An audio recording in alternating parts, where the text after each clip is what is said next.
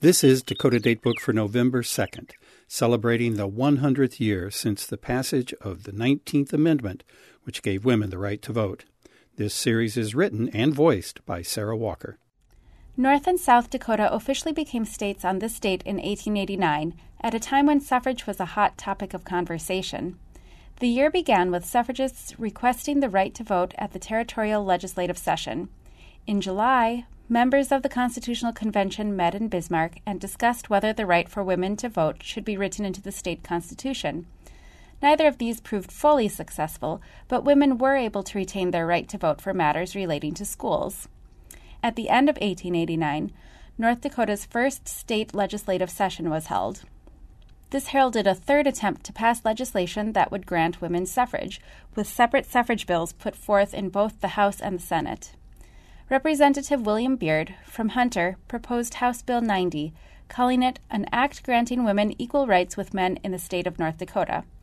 The Bismarck Tribune noted that this bill would, quote, give women the right to vote, sit on juries, and do anything which the law permits the trouser half of creation to do, unquote. This bill was initially recommended to pass, but was voted on to postpone. It did not make it to the Senate. Meanwhile, Senator Samuel Fisher of Valley City proposed Senate Bill 99, a bill for an act granting the right of suffrage to women. The vote was 16 for to 8 against, but this did not meet the constitutional majority necessary to pass. It also failed in the House. Had either bill succeeded, suffrage would have faced a vote in the next general election due to the setup of the state's constitution.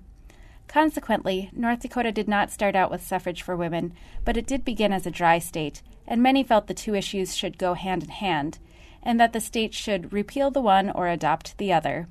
As a report from Bismarck stated, North Dakota needs a popular name, and with both of them, prohibition and women's suffrage, she would be easily entitled to be dubbed the crochet state. Let it come. This is Sarah Walker. This series is produced in cooperation with the State Historical Society of North Dakota and the North Dakota Women's Suffrage Centennial Commission with funding from Humanities North Dakota.